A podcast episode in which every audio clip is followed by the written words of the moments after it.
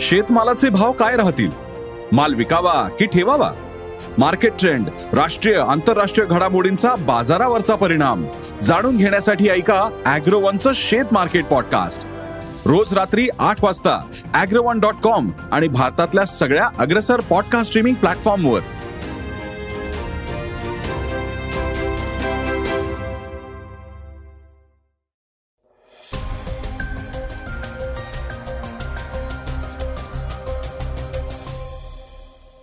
नमस्कार मी गौरी कुबेर. आता आपण ऐकणार आहोत आजचं सकाळचं पॉडकास्ट आग्र्याच्या किल्ल्यात शिवजयंती सोहळा साजरा होणार आहे. मुख्यमंत्री एकनाथ शिंदे यांनी शिवप्रेमींना या सोहळ्याचं साक्षीदार होण्यासाठी आवाहन केलंय. बुधवारी कॅबिनेट बैठकीत सहकार चळवळीला बळ देण्यासाठी अनेक निर्णय घेतले जाणार आहेत. तर टीम इंडियानं आय सी सीच्या कसोटी एकदिवसीय आणि टी ट्वेंटी संघात प्रथम क्रमांक पटकवलाय. मात्र याच दरम्यान चेतन शर्मा यांच्या स्टिंग ऑपरेशनवरून भारतीय क्रिकेट विश्वात खळबळ माजलीय. दुसरीकडे दहावी आणि बारावीच्या विद्यार्थ्यांना वेळ वाढवून देण्याच्या निर्णयाला मान्यता मिळाल्यामुळे विद्यार्थी आणि पालकांना दिलासा मिळालाय. या सगळ्या बातम्या आपण सविस्तरपणे ऐकणार आहोत. शिवाय चर्चेत असणारी बातमी म्हणजे शिंदे ठाकरे गटातील वादावरील निकाल. आज न्यायालयाचा निर्णय येईल अशी प्रतीक्षा आहे. चला तर मग या सगळ्या बातम्यांसह सुरुवात करूयात आजच्या पॉडकास्टला सुरुवातीला ऐकूया आग्र्याच्या किल्ल्यात शिवजयंती साजरा होणार आहे त्याबाबतची ही बातमी. महाराष्ट्रासाठी आणि तमाम शिवप्रेमींसाठी एक अभिमानास्पद बातमी आहे. आग्र्याच्या किल्ल्यावर येत्या एकोणवीस फेब्रुवारी रोजी शिवजयंती साजरी होणार आहे. केंद्रीय पुरातत्व विभागानं यासाठी परवानगी दिली आहे आग्र्याच्या लाल किल्ला परिसरात शिवजयंती साजरी केली जाणार असल्याचं महाराष्ट्रातील खासगी संस्थेनं जाहीर केलं होतं. परंतु पुरातत्व विभागानं यावर आक्षेप घेतला होता. यानंतर या संस्थेनं दिल्ली हायकोर्टात धावही घेतली होती. कोर्टानं यावर निर्णय देताना जर राज्य सरकार या संस्थेबाबत सह आयोजक होण्यास तयार असेल तर हा शिवजयंती सोहळा साजरा करण्यास हरकत नाही असं म्हटलं होतं. महाराष्ट्र सरकार त्यास तयार झाल्यामुळे लाल किल्ल्यावर शिवजयंतीचा मार्ग मोकळा झालाय. याबाबत बोलताना मुख्यमंत्री एकनाथ शिंदे म्हणाले आग्र्यातील लाल किल्ल्यात शिवजयंती साजरा होतीये. ही सर्वांसाठी अभिमानाची गोष्ट आहे. सर्व शिवप्रेमींना मी आवाहन करतो की या ऐतिहासिक घटनेचे सर्वजणांनी साक्षीदार व्हावं. आपल्या महाराष्ट्रासाठीच नाही तर देशातल्या सर्वच शिवप्रेमींसाठी ही फार अभिमानाची आणि गौरवाची बाब आहे. मोदी सरकारचं सहकार चळवळीला बळ. देशातली सहकारी चळवळ मजबूत करून ती तळागाळातल्या लोकांपर्यंत पोहोचवण्यासाठी सरकार सहकारी संस्थांना बळकट करणार आहे. नुकताच बुधवारी झालेल्या मंत्रिमंडळाच्या निवडणुकीत याचा निर्णय घेण्यात आलाय. पुढल्या पाच वर्षात दोन लाख प्राथमिक कृषी सहकारी पतसंस्था पॅक दुग्ध व्यवसाय आणि मत्स्यपालन सहकारी संस्था स्थापन करण्याचं उद्दिष्ट समोर ठेवण्यात आलंय.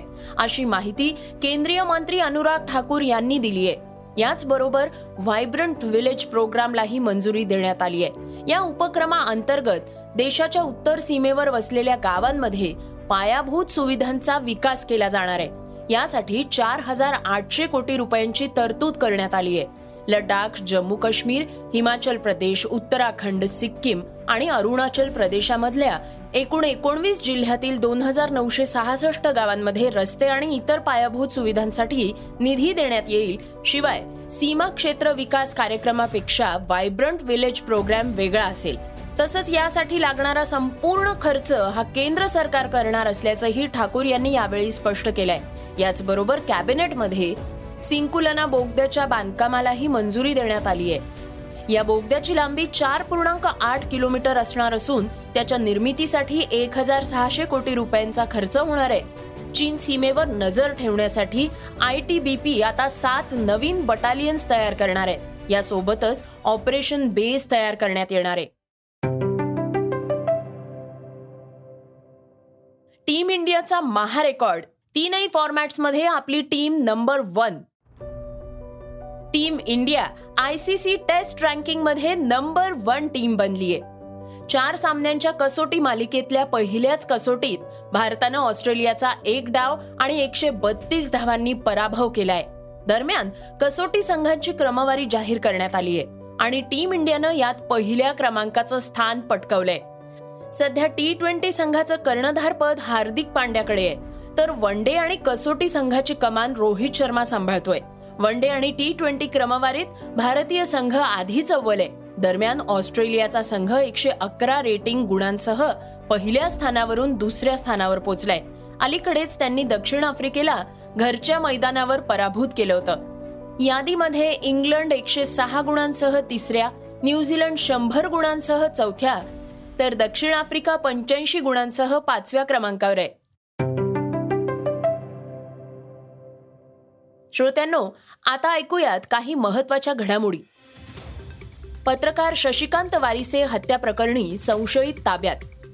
रत्नागिरीतील पत्रकार शशिकांत वारिसे हत्या प्रकरणाचा तपास योग्य दिशेनं सुरू असून गुन्हेगारांचा माग काढण्यासाठी विशेष तपास पथकांची स्थापना करण्यात आली आहे. अशी माहिती पोलीस महासंचालक रजनीश सेठ यांनी बुधवारी पत्रकारांशी बोलताना दिली आहे. पत्रकार शशिकांत वारिसे यांच्या हत्या प्रकरणात विशेष तपास पथकाची एसआयटी स्थापना करण्यात आली असून या प्रकरणात एका संशयितालाही अटक करण्यात आलेली आहे. रत्नागिरी पोलीस अधीक्षकांच्या मार्गदर्शनाखाली तपास योग्य पद्धतीनं सुरू आहे असंही सेठ म्हणाले दहावी बारावीच्या बोर्ड परीक्षेत कॉपी करण्याचं प्रमाण वाढलेलं दिसून येत होतं.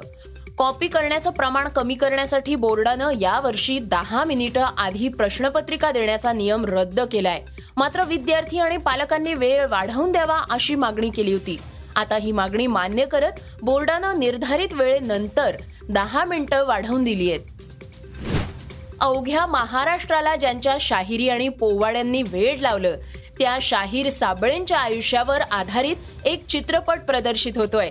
महाराष्ट्र शाहीर. या चित्रपटाची निर्मिती केदार शिंदे यांनी केली आहे. या चित्रपटाची गेली वर्षभर चर्चा सुरू आहे. आता केदार शिंदेंनी सोशल मीडियावर पोस्ट केलेल्या नव्या टीझरला चाहत्यांनी मोठा प्रतिसाद दिलाय. केदार शिंदे गेले काही दिवस शाहीर साबळेंचे अनेक किस्से शेअर करतायत. त्यामुळे या चित्रपटाची उत्सुकता शिगेला पोचलेली आहे. भारतीय पुरुष क्रिकेट संघाचे निवड समितीचे अध्यक्ष चेतन शर्मा यांचं एक स्टिंग ऑपरेशन बाहेर आलंय. रोहित शर्माला आता भारताच्या टी ट्वेंटी संघात समाविष्ट करता येणार नाही असं वक्तव्य त्यांनी केलंय. रोहित शर्माला आराम देण्याच्या निमित्तानं टी ट्वेंटी मधून बाहेर काढण्यात येईल आणि हार्दिक पंड्याला टी ट्वेंटीचा कर्णधार करण्यात येईल असं चेतन शर्मांनी म्हटलंय.